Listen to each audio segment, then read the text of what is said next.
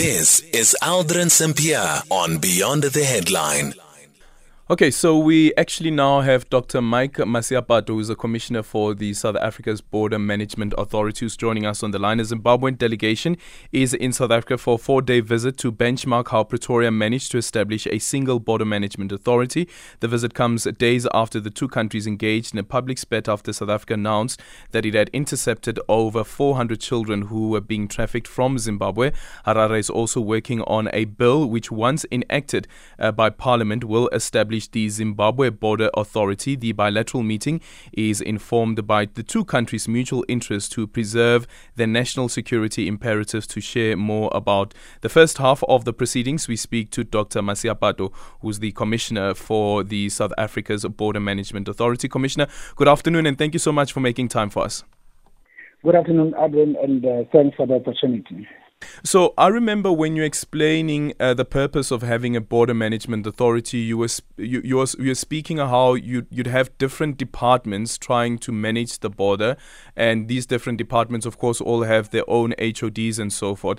Um, is this a similar problem with Zimbabwe as well?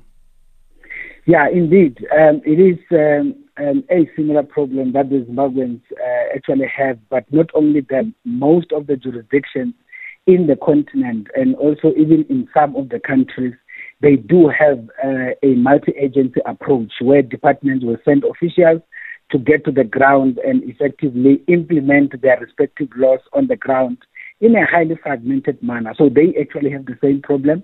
We have already addressed it by creating our border management authority, which effectively removes this department out of the port. You create a single authority with a single command and control, and we do the work on their behalf as an implementing authority. And are there any, um, I don't know, glaring different differences between our approach and what their bill is proposing? Yeah. So, you know, when we uh, were busy uh, engaging, particularly yesterday, because they also brought in their uh, their legal team who mm. are uh, fairly uh, dealing with, uh, with with drafting. So one of the issues that um, was was almost like they were trying to do, which we basically told them that is going to be very much challenging. It was more like they were creating an authority, but not necessarily taking over all the various functions, but more of an authority that was to then coordinate the various structures on the ground. And we then told them that in our experience, we tried that uh, approach. Mm. We actually had uh, five iterations in trying to coordinate uh, the border environment, although not at a legislative level, meaning without a structure that has been legislated, but it was more of just creating structures to coordinate. And we tried that since 1996 until we realized that this does not work. And we then decided to use this model of border management authority. Yeah.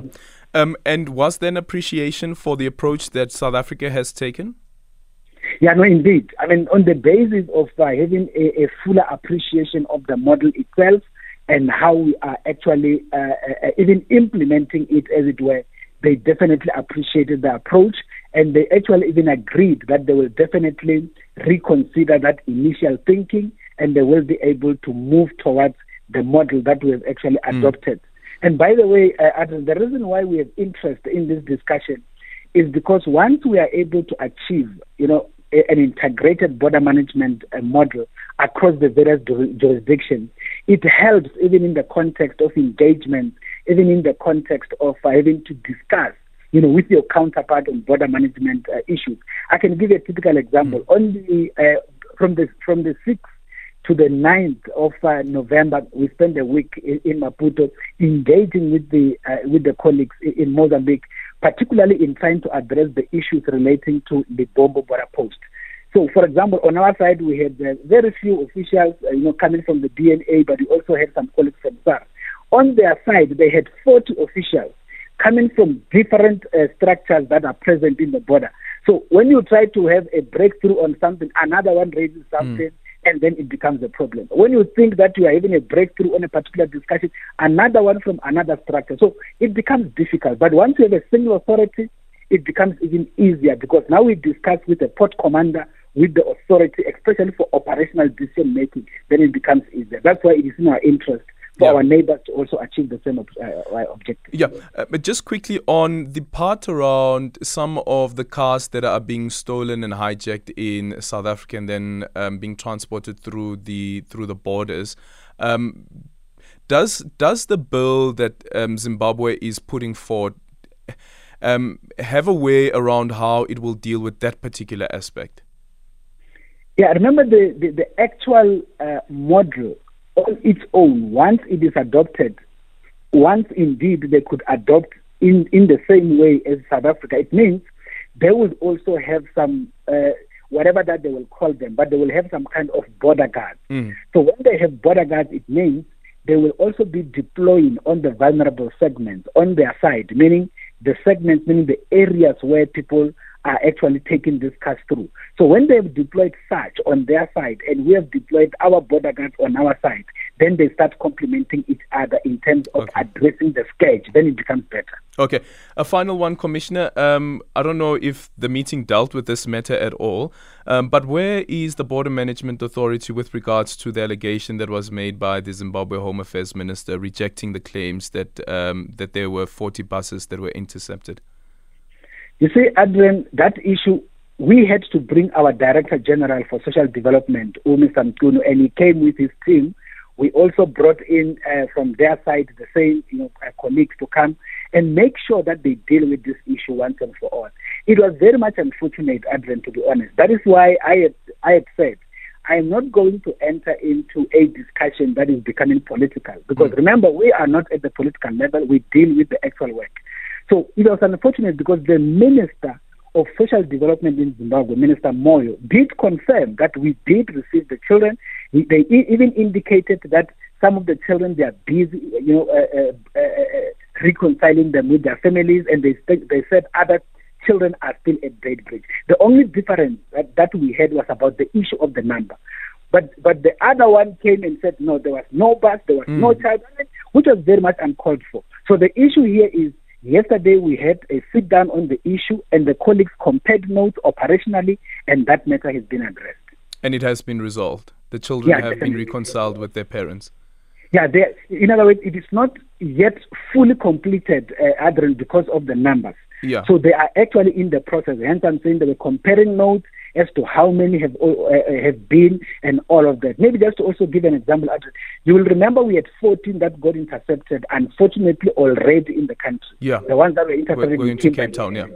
Definitely. So those ones, remember, are now in South Africa, and our social development will then have to bring them into the Zimbabwean counterpart, and then they will have to process them back that's why I'm saying it's not concluded, but it's a process that is underway. But that issue that there was no charge and no bus, it was mm. very much unfortunate. Yeah. So, so with the ones, um, with the Cape Town incident, or the, the, the buses that, well, the taxis that were actually supposed to be going to Cape Town, has it been established if those children were being trafficked, or if they were actually um, there were, were the parents in Cape Town waiting to receive them? You see, you see, Adrian, this is the problem we are sitting with, and that is what we keep on trying to say this is a very serious issue. You know, those ones, remember the people, those two people that were actually with those children, no relationship, no document. They are now uh, arrested and they are actually going through a court proceeding under the context of child trafficking. That's what is happening. Now, if we are to say, are we able to trace their children in Cape Town? You are not going to succeed in that because number one, you don't even know the names of these children and they are not even able to communicate that well. Now, the issue is the, the parents also, even if they can see this on the news, they are saying, I am not going to come out because once I come out, I'm going to also be in trouble with the law. So they also hibernate.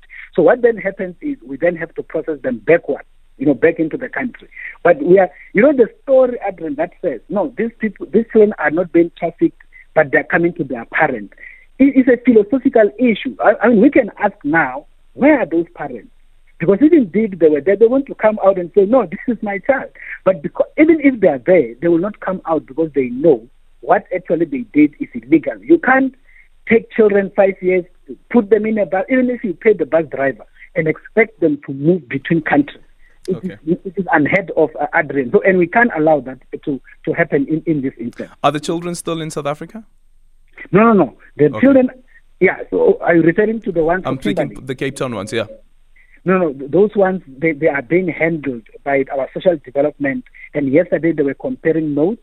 Uh, as of yesterday, they were still in South Africa, but they are busy in the process working with their Zimbabwean counterpart okay. to process them. Yeah. Thank you so much for your time. Uh, that is Dr. Mike Masiapato, who is the Commissioner of the South Africa's Border Management Authority.